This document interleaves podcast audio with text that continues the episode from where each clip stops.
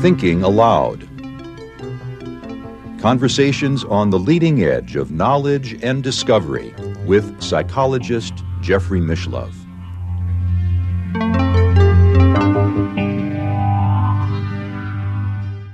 Hello and welcome. I'm Jeffrey Mishlove. Today we'll be exploring Iranian Zionism. With me is Jason Reza Jorjani, who is author of a number of books, including Prometheus and Atlas, World, State of Emergency, Lovers of Sophia, Novel Folklore, and Iranian Leviathan. Welcome, Jason. It's a pleasure to be with you again, Jeffrey.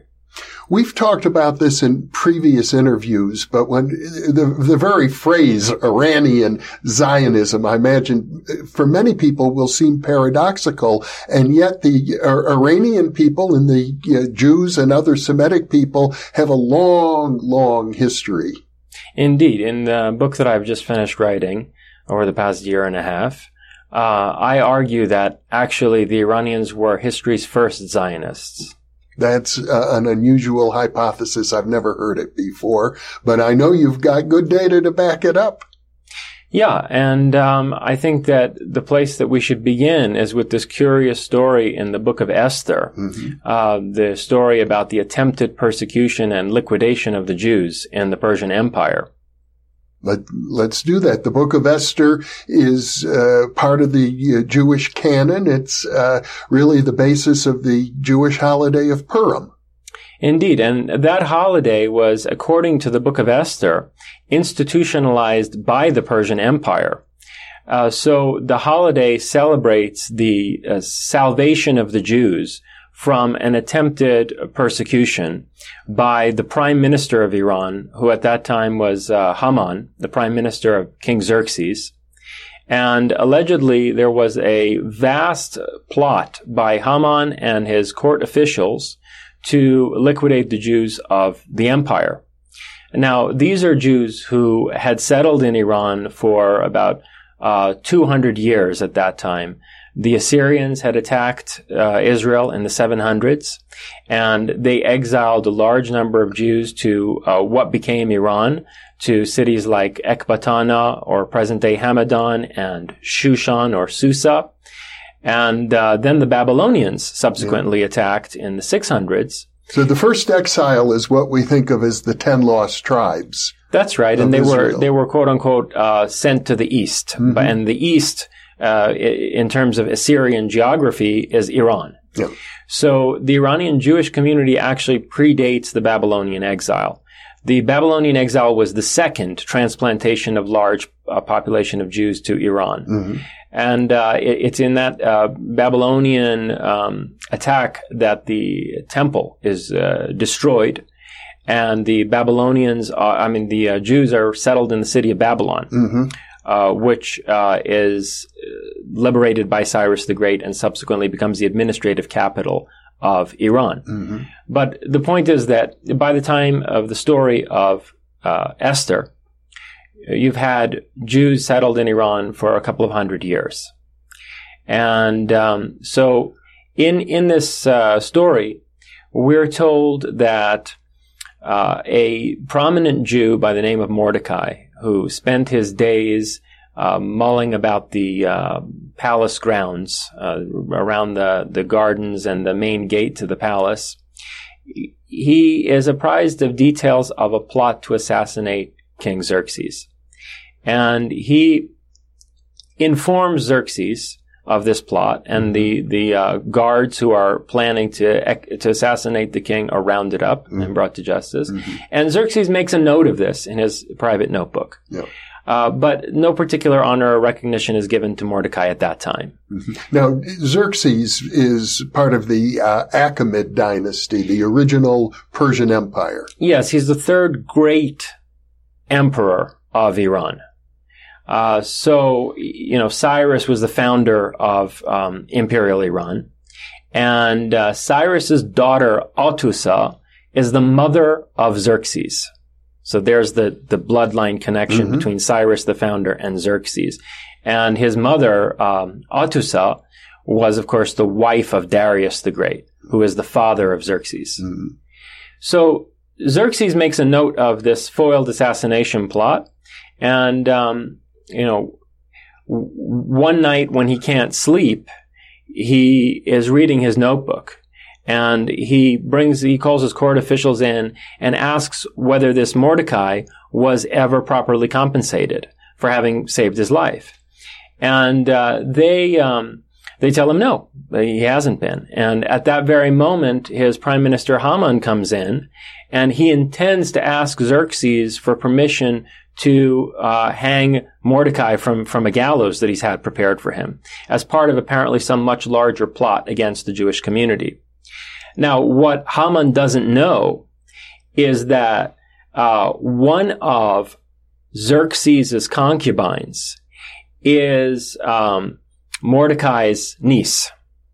So what's happened is Xerxes' wife, Queen Vashti, as as it's uh, said in the book of Esther, probably her name in Persian was Vahishti, Vahishti, or in Middle Persian Beheshti, and uh, this uh, Vahishti is refusing to appear in public with Xerxes, probably under the influence of Semitic customs that predominated in Susa. Mm.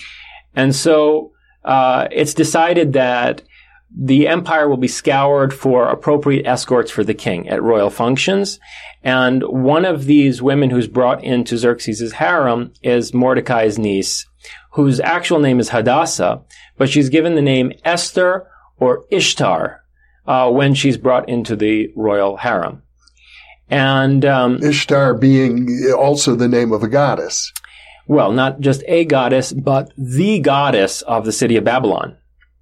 Uh, w- which is also interesting in that the main god of the city of Babylon is Marduk, and the name uh, Mar- um, Mordecai sounds awfully like M- Marduka. Mm-hmm. So there's a certain, perhaps esoteric reference to both Ishtar and Marduk, the main goddess and god of the city of Babylon, the administrative capital of the Persian Empire, in this text. Now, I, I suppose it's also useful to point out that Babylon is not a, a, Persian city originally, not an Iranian city, populated by Babylonians and Sumerians, and uh, uh, they speak the Aramaic language. It's basically a Semitic city that becomes the capital of the Persian Aryan Empire. Yes, it's very bizarre. I mean, the Iranians could have kept Susa as the capital of their empire. Uh, the, the capital of the Median kingdom, which is the Iranian dynasty preceding the rise of the Achaemenids, the capital of the Median kingdom was Ecbatana or present day Hamadan. They could have kept that as their capital. But when Cyrus conquered Babylon, he transformed Babylon into the administrative capital of Iran, despite the fact that there was no Iranian population living in Babylon. Uh, and this is indicative, I think, of an ambition from the start mm-hmm. to uh, define a cos- kind of cosmopolitan character for the, the Persian Empire, mm-hmm. to uh, build up Persian imperial power in a place that it was already a nexus of international commerce. Mm-hmm. And I suppose it's useful to point out that this Achaemenid Empire is is really yeah, probably one, if not the first wor- great world empire. No, it's the first. And in mm-hmm. fact, you, you, know, it's the first empire in a true sense. I distinguish between a kingdom and empire by thinking of an empire as an amalgamation of a variety of kingdoms, mm-hmm. which also usually means a, a kind of multi-ethnic state, yeah. uh, which the Roman Empire certainly was. But the first empire that we had, which the British Empire was and so on and so forth subsequently throughout history, the first empire in that sense is the Persian Empire or, or imperial Iran. You know, the Persians, again, we've, we've discussed this in previous interviews, but it's worth pointing out the Persians never called the Persian Empire that. They always referred to Iran as Iran. Mm-hmm. So, uh, at any rate, um, and in the Jewish scriptures, you have this reference whenever you want to talk about Iran to, as opposed to simply the Persians, Persia and Media. Mm. The Jews tend to write Persia and Media. Uh, and so anyway, there's this vignette where one night Xerxes can't sleep and he's he's reading his uh, notebook to try to fall asleep and he realizes that Mordecai was never compensated and at that very moment Haman comes in um, seeking permission to uh, execute Mordecai. But before he can get in a word, Xerxes asks him how a favorite of the king should be treated, how someone to whom the king is indebted should be treated. And Haman, thinking that Xerxes is talking about himself, uh, suggests a public parade and you know placing the crown of the king on this favorite and basically um, you know, marching him around in splendor throughout the city. Mm-hmm. And then uh, Xerxes commands um, Haman to go ahead and prepare this kind of celebration for Mordecai.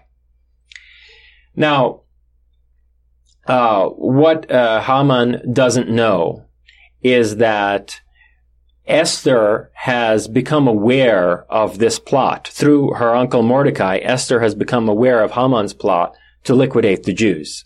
And so she uh, requests a, an audience with, with uh, Xerxes, which, by the way, is, is a detail in the text that points to the fact that she was not actually a queen. We call her Queen Esther. Mm. But the fact that she hasn't seen Xerxes for a month before she requests this audience for him uh, emphasizes that she was a concubine in the harem. Mm.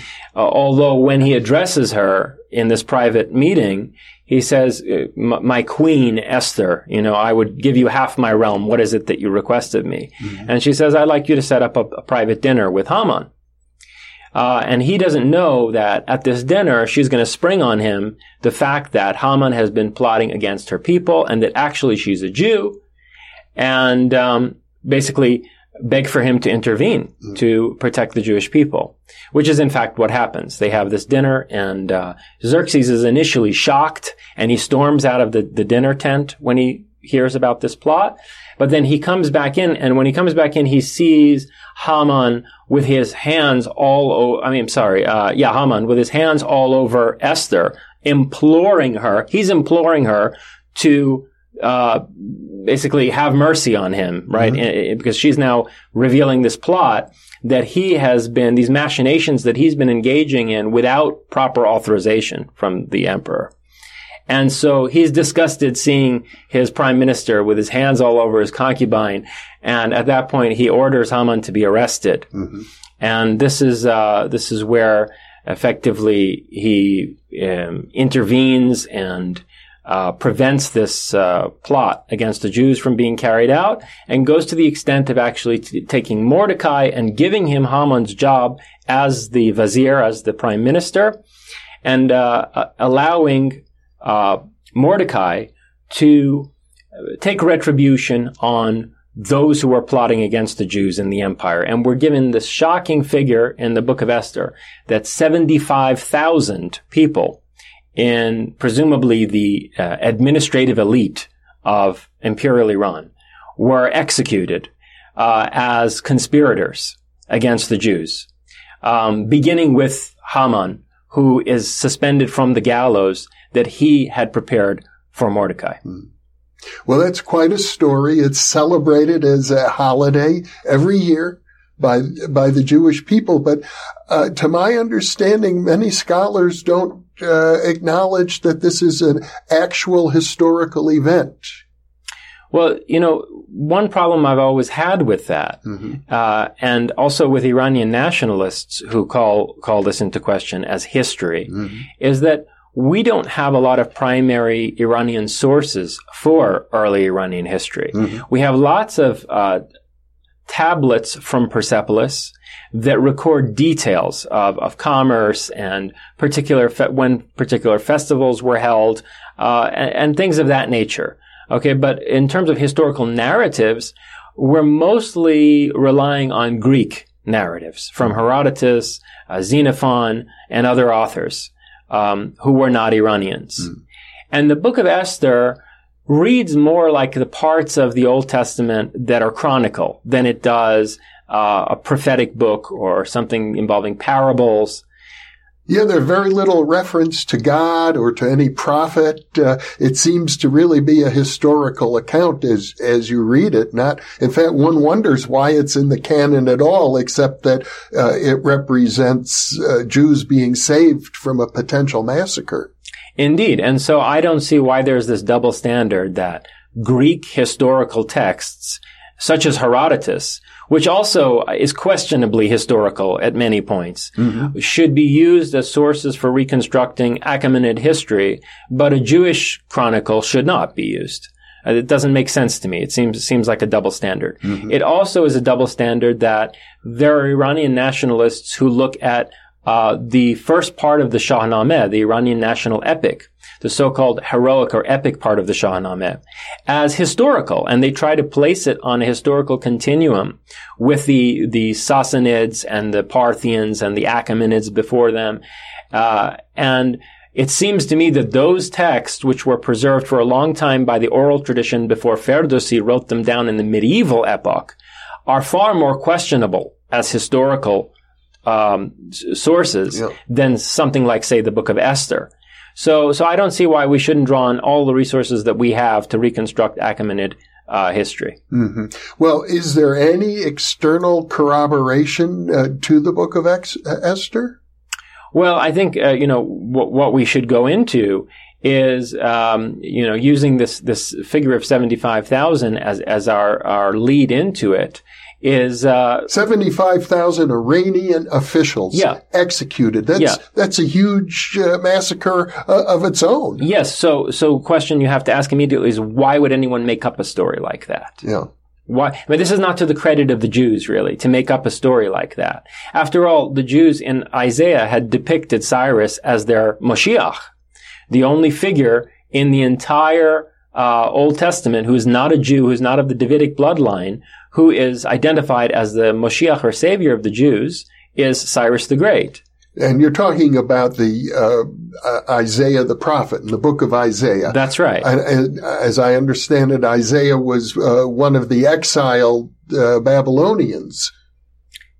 That's right. And so you'd have to ask why anyone would make up a story like this. Mm-hmm. It seems to me that this story reflects the vast influence that the Jewish community had built up over the 200 years that they were in Iran, in what became Imperial Iran. Mm-hmm. Uh, and so I think, um, you know, what is corroborative is the whole history of Jewish interactions with the Iranians up to the time of okay. King Xerxes. Well, let's talk about that.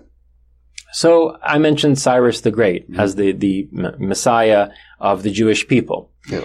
Uh, you know, in Isaiah, we're told that Cyrus is the sword in God's hand and that Cyrus is going to be the redeemer, redeemer and savior of Zion. Mm-hmm. And the term Zion is specifically used. Uh, so Cyrus, it is said by God uh, through Isaiah, Cyrus is going to call for the rebuilding of the destroyed temple and for the reestablishment of, of Israel. Mm-hmm which is exactly what he does do when he uh, enters the city of Babylon. But Cyrus is also depicted in Isaiah as someone who is going to uh, bring harsh retribution upon the Babylonian people for their persecution of the Jews. Mm. And this he does not do. So there are certain things that are promised of Cyrus the Messiah that are not fulfilled. So you have to ask yourself, what are the conditions under which this text was composed, mm-hmm. where certain of the quote unquote prophecies of this text come to pass right. and others do not. And Josephus, the Roman historian, uh, claims that Cyrus actually met with Isaiah and had the book of Isaiah read to him mm-hmm. before he entered the city of Babylon. In, in other words, Isaiah's prophecies regarding Cyrus uh, predated Cyrus's uh, conquering of Babylon. That's right. Mm-hmm. And so Cyrus, before conquering Babylon, had conquered both Shushan, Susa, and Ecbatana, the capital of the Median kingdom. Mm-hmm. Two cities where there were large numbers of Jews. Mm-hmm. So he would have, and the Jews in, in Shushan and in Ecbatana had close ties to the Jews in Babylon. So they, Cyrus and his companions, his, his, his administrative elite and his fellow commanders would have already been in touch with the Jewish elite. Now, an interesting thing here is that the Jewish people had been conquered, they had been exiled, they uh, no longer have their temple where many of their ritual practices uh, had to take place. So uh, there are people without a homeland, and like many other ancient peoples at this this time, one would expect that they would just vanish. There, there's no obvious reason why uh, the Jewish nation at that point would have survived at all. That's right. That's very peculiar, and and I think we have to, you know, um, ask ourselves why it is that this particular very small minority of people became so central to the world's first empire. Mm-hmm. So Cyrus seems to have met with Isaiah before entering the city of Babylon. Yeah. And another thing that we need to look at in this context is some very clear evidence from Babylonian sources that Cyrus was in communication with the priests of Marduk, the, the main god of the city of Babylon. Mm-hmm. Uh, the Babylonian sources describe uh, Cyrus as the little slave, quote unquote, of Marduk. And before Cyrus even enters the city of Babylon, the first thing the Persian military does when they enter the city is they secure the temple of, of Marduk and allow for the rituals and festivities there to take place mm-hmm. as Cyrus is preparing to enter the city himself. When Cyrus enters Babylon himself, the first thing he does is go to the temple of Marduk and kneel before the great golden enthroned idol of the god and uh, submits himself to a ritual humiliation by the high priest of Marduk, where his face is slapped so hard that he's brought to tears.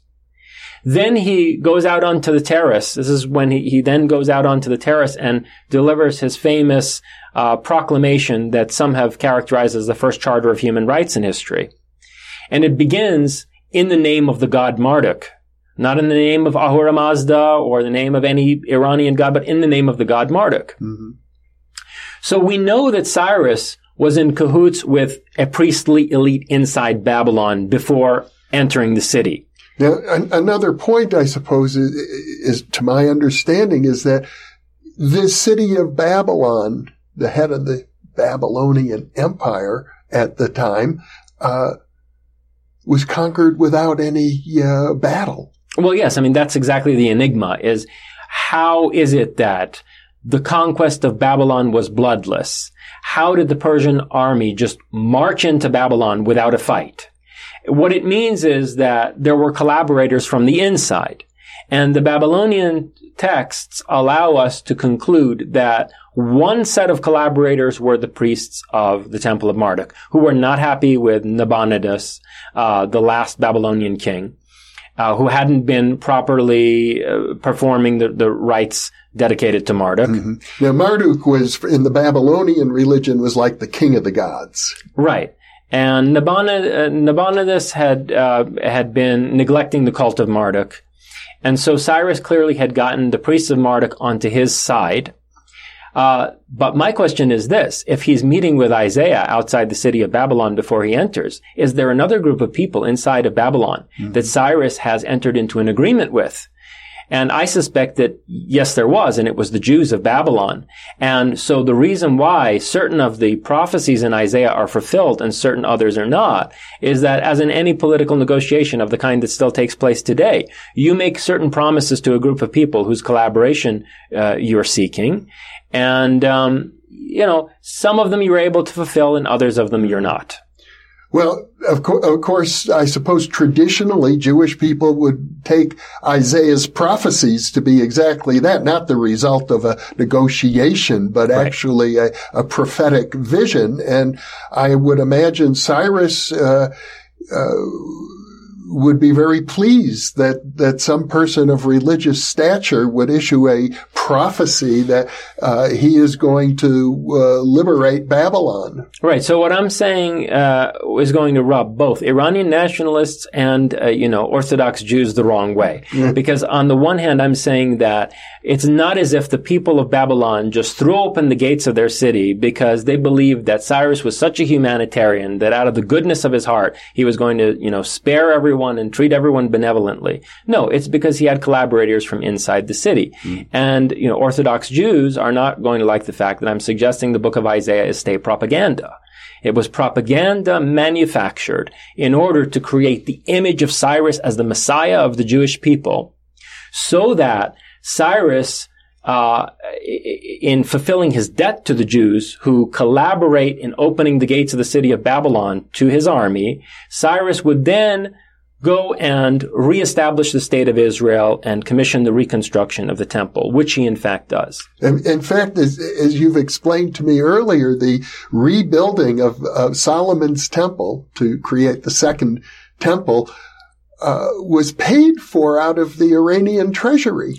It was paid for out of the Iranian treasury, and it was completed under the reign of Darius, uh, not Cyrus's son, but Cyrus's s- most significant successor, the next mm-hmm. great king in the line of the Achaemenids, is the one who presided over the completion of the temple. The husband of uh, Cyrus's daughter. Exactly. Mm-hmm. Uh, so Cyrus's daughter Atusa, her husband is Darius mm-hmm. the Great, who personally intervenes to make sure this project gets done. Okay, because it's, you know, like any large budget project, it's behind schedule and mm-hmm. so on and mm-hmm. so forth. And so he personally intervenes and he makes sure the best cedar wood from Lebanon, from the Persian ports in Lebanon are brought down for the, the ramparts of the temple and so forth. And he, he ha- has the project completed. Now, what's significant about Darius in terms of the Jewish community is that Darius is credited with three major innovations to the, the economic system of humanity. Uh, one is the introduction of standardized coinage. The other is the introduction of private banking. And the third is, is the check the creation of the check mm-hmm. as an instrument of finance. So, so from a, the point of view of the development of a capitalist economy, these are huge. Absolutely. Mm-hmm. So the first one, the introduction of standardized coinage, is a replacement for a barter economy, mm-hmm. where you have bullion, either silver or gold, uh, standing in for bartered goods and w- with a fixed rate being established between a certain quantity of, of what were bartered goods to a certain uh, quantity of uh, precious metals. Mm. Well, in, in, fact, actually what you're doing is you're making these metals precious in a way that they weren't before. Because say gold was, was y- used in crafts mm. work and the crafts were valued uh, aesthetically, for their or for their for their beauty, or for yeah. their religious function, or something yeah. like that. But to turn gold into a representation of a bar of goods that are being bartered in an economy previously, uh, gives gold a value that it didn't have before in, mm. in the human psyche.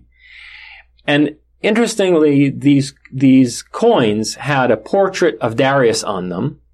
And the word uh, portrait or, or countenance in Persian to this day is shekel, so the Jewish term shekel refers to the portraits of Darius on the first standardized coinage that were uh, that was introduced at that time. Mm-hmm. And, and, the shekel is still the uh, Israeli coin. Right. Mm-hmm. So, um, I mean, there were two types of coins introduced by Darius. One was silver and one was gold.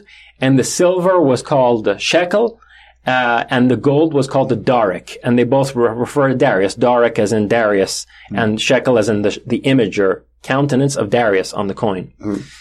So then the, the other uh, major innovation of Darius is the introduction of private banking, and we have the names of some of these banks, um, like Egibi and Sons, uh, Murashu and Sons, and you know, prior to this time, the the closest thing that there were to banks were treasuries run either by temples dedicated to a particular god or goddess or royal treasuries. So now these are private banks going back uh, 2,500 years or so. Yeah, and so the question is, you know, who's running these banks in Babylon? Who's, if it's not the priests of the, the temple of Marduk or the priests, priestesses of uh, pri- priests of temple of Ishtar or whatever, uh, and if it's not the royal treasury, who who is running these private banks?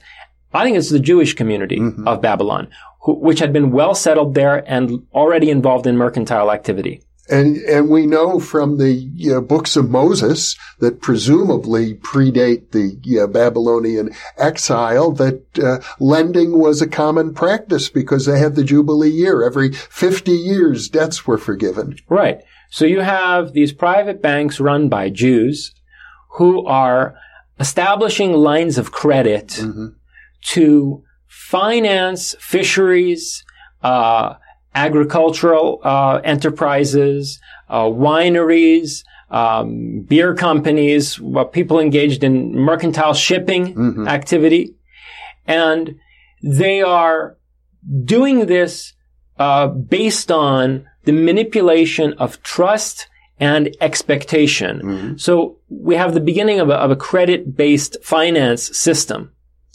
run by Jews in Babylon. Yeah. And now, to be clear, though, these names, Egibi and Sons and the other name, we are not necessarily Jewish names. We, you know, to be honest, I don't think we know very well because yeah. the Jews of Babylon married into the Babylonian aristocracy. Yeah. So, uh, even if, if a particular bank was established by a native Babylonian or whatever, yeah. you know, we don't know what kind of family ties were there or who it might have been taken over I mean, by. They were or, brought to Babylon in yeah. bondage. Yeah, but that's also a kind of, see, this is, and I don't want to, you know, to be careful how I put this here, but it's not as if the Jews had a terrible life in Babylon. Mm. And this is one of the reasons why when they were liberated by Cyrus, yeah. the vast majority stayed. They mm-hmm. did not go back to this piece of desert that had been devastated mm-hmm. uh, to engage in, in, in, effectively the first Zionist project in history of rebuilding Israel. They continued with their comfortable lives in Babylon. Well, an important part of the story, I should think, which comes a bit later, has to do with Ezra, who uh, codified the Jewish scriptures and then came back to to be the governor of uh, Israel or Jerusalem or uh, the Judean kingdom. Yes. So, uh, Judaism as we know it is a post-exilic phenomenon. Judaism as we know it took shape after the Babylonian captivity, Babylonian exile was put to an end by Cyrus. Mm-hmm. There are a number of features of the Jewish religion that do not exist in ancient Israelite religion. And every single one of them has a precedent in ancient Iranian religion. So, for example, in ancient Israelite religion, there's a sense of collective guilt. Uh, and a sense of, uh, you know, the punishment of subsequent generations for the sins of their ancestors. Mm-hmm. Whereas in Judaism as we know it, Today, there is the, the idea of the judgment of an individual soul based on that person's righteousness or lack thereof. Mm. And this is an idea, this idea of personal conscience, this is an idea at the core of Zoroastrianism. Related to it, related to judgment of an individual soul is the idea of an afterlife, which you also don't find in uh, ancient Israelite religion. I mean, there is a sense of a kind of Hades-like realm of shades that's called Sheol. Mm-hmm. But yeah, very similar to the Greek. Very idea. similar to the Greek idea of Hades, but there's no heavenly afterlife that yeah. involves a reward for one's righteousness. Mm. But that is an idea that you find in Zoroastrianism. Mm. It was an ancient Iranian religion. There's also the conception of Satan that arises at this time and that we first see in the book of Job, which uh, even early theologians took to be roughly contemporary with Esther. Mm. So in the book of Job, we, we see the figure of Satan come to prominence as a, as a uh, antagonist of God. And this mirrors the role of Ahriman in opposition to Ahura Mazda in the Zoroastrian religion. Mm. Then there's the eschatological conception of history, of, of, a history unfolding through successive stages, leading to an apocalyptic end of time and a final judgment of the world, uh, which again you see in uh, in the Gathas of Zarathustra, as far back as the Gathas of Zarathustra in ancient Iran, but there's no trace of it in ancient Israelite religion. Mm. It does, however, appear in the book of Daniel. Mm which again, you know, the prophet Daniel is buried in Iran. The prophet Daniel, his tomb is in, in Shushan, in Susa. So, uh, you have this conception of the final judgment and, you know, closely uh, intertwined with the idea of the final judgment is the arrival of a savior at the end of the world. Um, the term Moshiach in ancient Israelite religion simply referred to a, an Israelite king, a great king uh, who um, does service to the Jewish people. But Moshiach comes to mean, after the Iranian influence on um, the formation of Judaism, Moshiach comes to mean this expected savior at the end of time, which is a mirroring of the Zoroastrian idea of the Saoshyant. Mm. I guess at this point we can say this from the, from the records.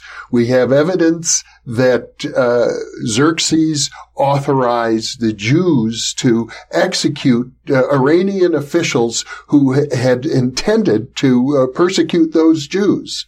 That's in the book of Esther. Yes, and it must suggest a huge influence that the Jews were wielding over the Iranian state. Mm-hmm. Um, and so to go back to this banking system, right? Uh, a banking system that involved also the, the invention of the check, yeah. uh, which, you know, I mean, is a completely bizarre idea. If you think of the barter economies of the time, that you would write somebody an IOU for tangible goods and expect that you know, uh, someone is not going to take advantage of that, you mm know. Uh, that's only possible in a world where uh, Darius has constructed these vast royal highways and has a pony express on these highways so that anyone who, who tries to run off you know, um, uh, uh, as a financial swindler can be apprehended. In other words, you've got something like a stable society. Well, you have you have an intercontinental administrative system supported by infrastructure that hadn't existed up to that time, yeah. like an intercontinental highway system mm-hmm. and, and rapid transit on that highway mm-hmm. system. And you also have, going back uh, to Cyrus, the d- desire of the Achaemenid emperors to rebuild the temple in Jerusalem. Yes.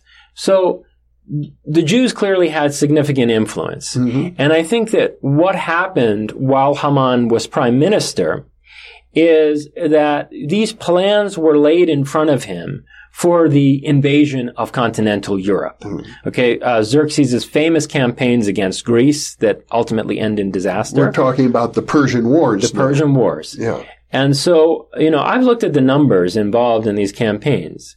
Um, it was a, an armed force of 5 million men in terms of the population of that time.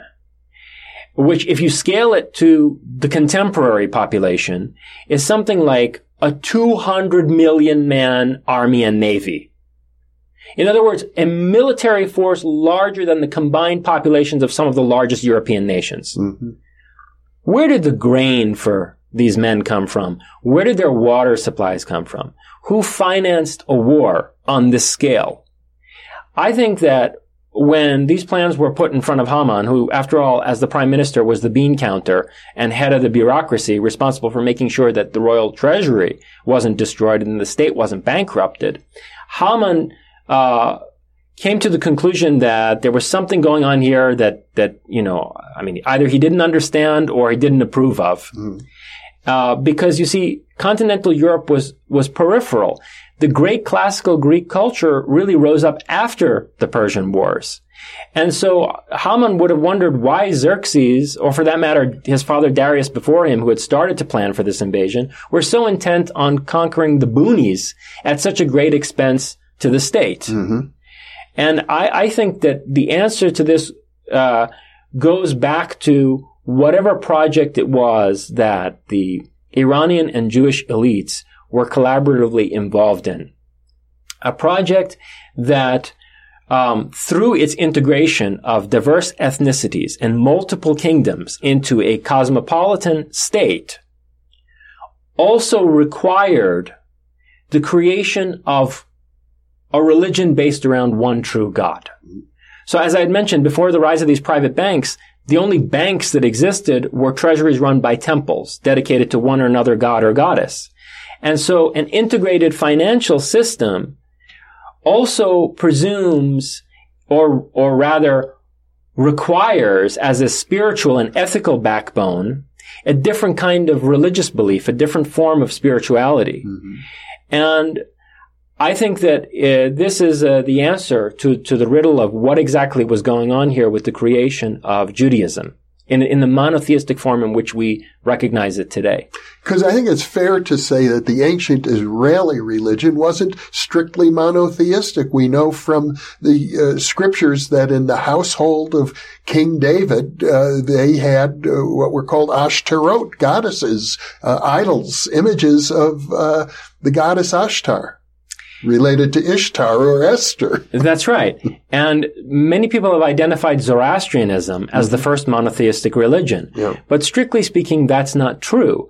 although Ahura Mazda subsumes uh, all of these other deities, and Ahura Mazda demonizes various other gods. After all, Zarathustra is preaching against the Devas, the, the gods of the old Indo-Iranian pantheon, mm-hmm. right? Uh, although that is the case, you have in Ahriman this antithesis to Ahura Mazda. Yep. So, you know, despite what uh, latter-day Parsis who have, been affected by Christian missionary activity in India and so forth, India and so forth would like to profess, Zoroastrianism is not really monotheistic. It's dualistic. Mm. And I think something interesting is going on in the Achaemenid period where the Mithraists, who you know, had a, a, state religion under the Median Kingdom. Be, because the Mithraic religion predates Zoroaster. Yes, and it was the state religion of the Median Kingdom mm-hmm. for a long time. Mm-hmm. And I think these Mithraists are seeing the rise of this radically dualistic teaching yeah. of Zarathustra. And they're seeing the conversion of a certain number of the Magi to this new Iranian religion. And at the same time, you have a world empire rising up. You have the idea of one world order. Okay. The, the Achaemenid peace, the Pax Achaemenica. And what really would suit that is a monotheistic religion. Mm-hmm.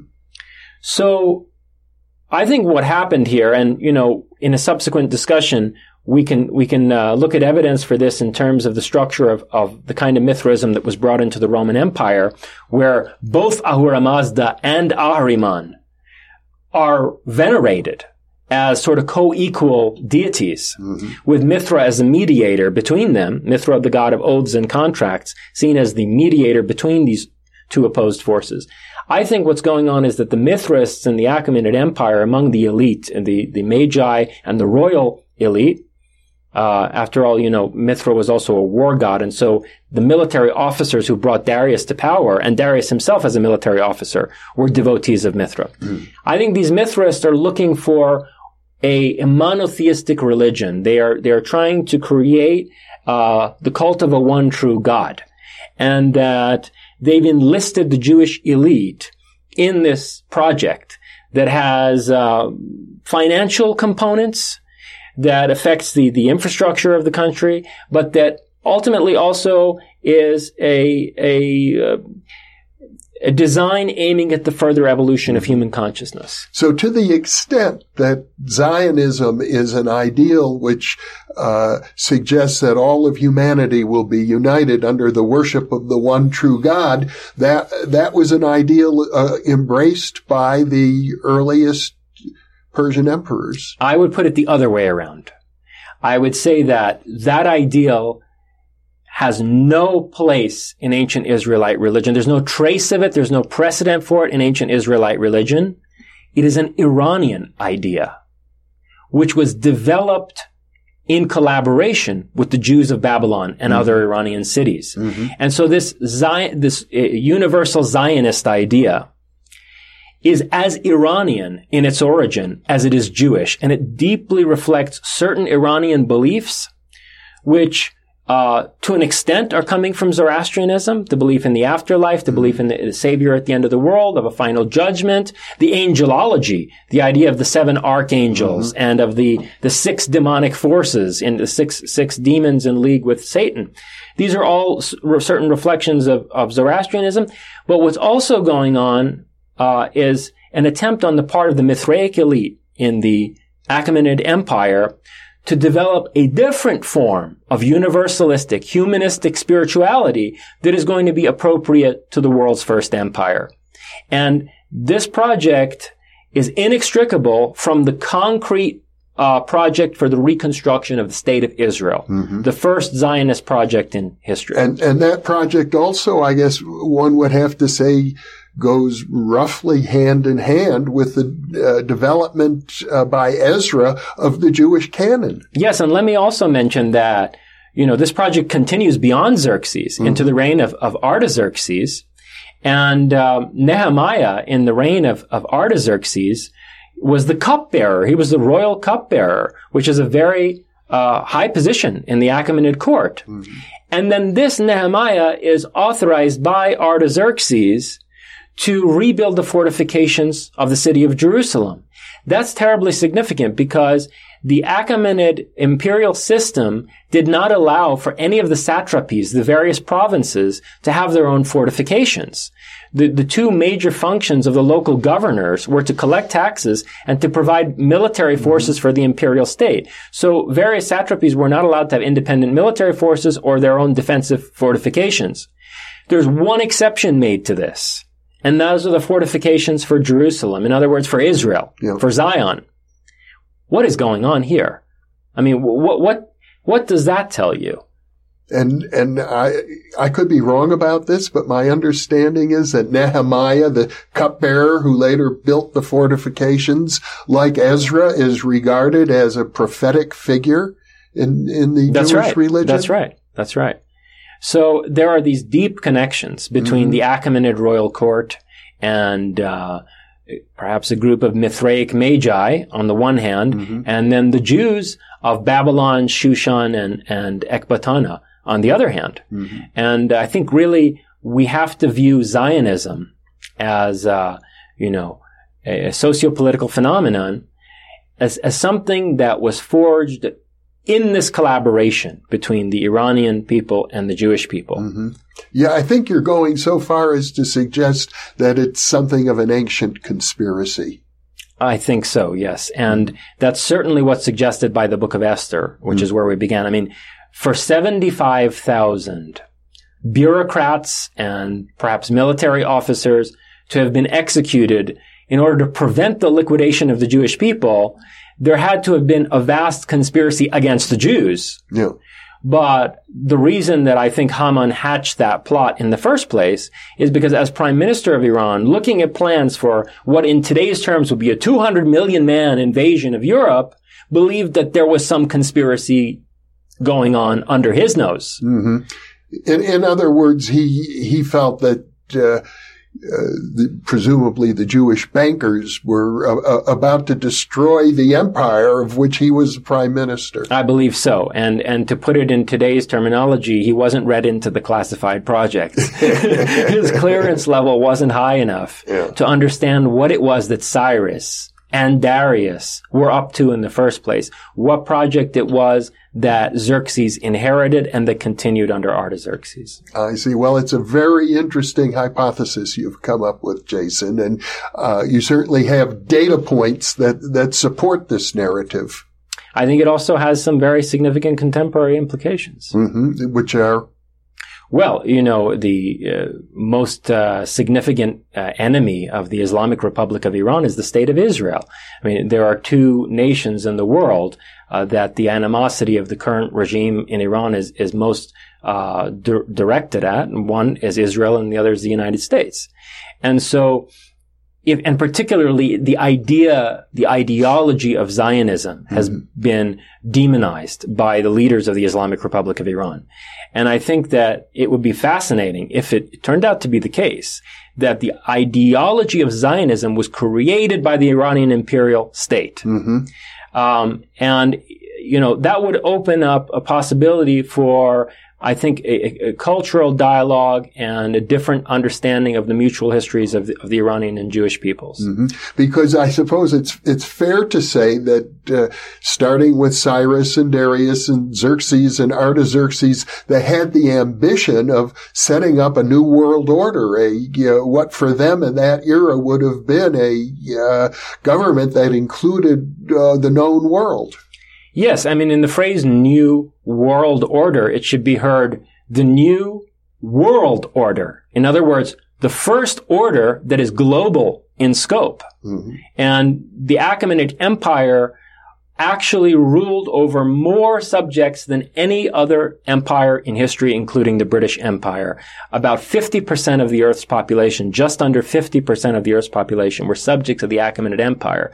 And what you have to realize is that they didn't know the Mayans existed. So, from their stand, and they had very little knowledge of China, mm. of imperial China. The, the Scythians, the uh, barbarian Iranians in the northeast, that weren't really part of the Persian Empire, they interacted with the Chinese. But f- from, you know, the royal throne in Babylon, mm-hmm. it seemed to them that they were ruling practically the entire known world. And all that was left were, the, were those boonies in continental Europe. Mm-hmm. Okay, so I think uh, those military campaigns that Xerxes initiated uh, had the intention of bringing uh, the whole world under the dominion of the one true God. And what is the thing that Xerxes is most infamous for when he invades Greece and and uh, conquers the city of Athens? He burns the temples of the idols to the ground. He burns the idolatrous temples of the Acropolis to the ground. Which would be uh, quite consistent with the same man who, who has seventy-five thousand of his own compatriots executed to protect the Jewish people, burns these temples of the idols to the ground. So, uh, in short, we we see here a lot of evidence for uh, collaboration between the ancient Iranian people and the ancient Jewish people going back 2,500 years. Indeed, I think we do. Mm-hmm. Well, Jason Reza Jorjani, once again, a fascinating, provocative uh, narrative that you've come up with. And uh, you, it's not just a fantasy. You've got various data points throughout history that argue very strongly uh, in favor of your hypothesis. I uh, hope that this uh, hypothesis, that this uh, reinterpretation of history can play a constructive role in reshaping our world today, and particularly the most troubled region of the world today. Jason, thank you very much for being with me. Thank you, Jeffrey. It's been a pleasure. And thank you for being with us.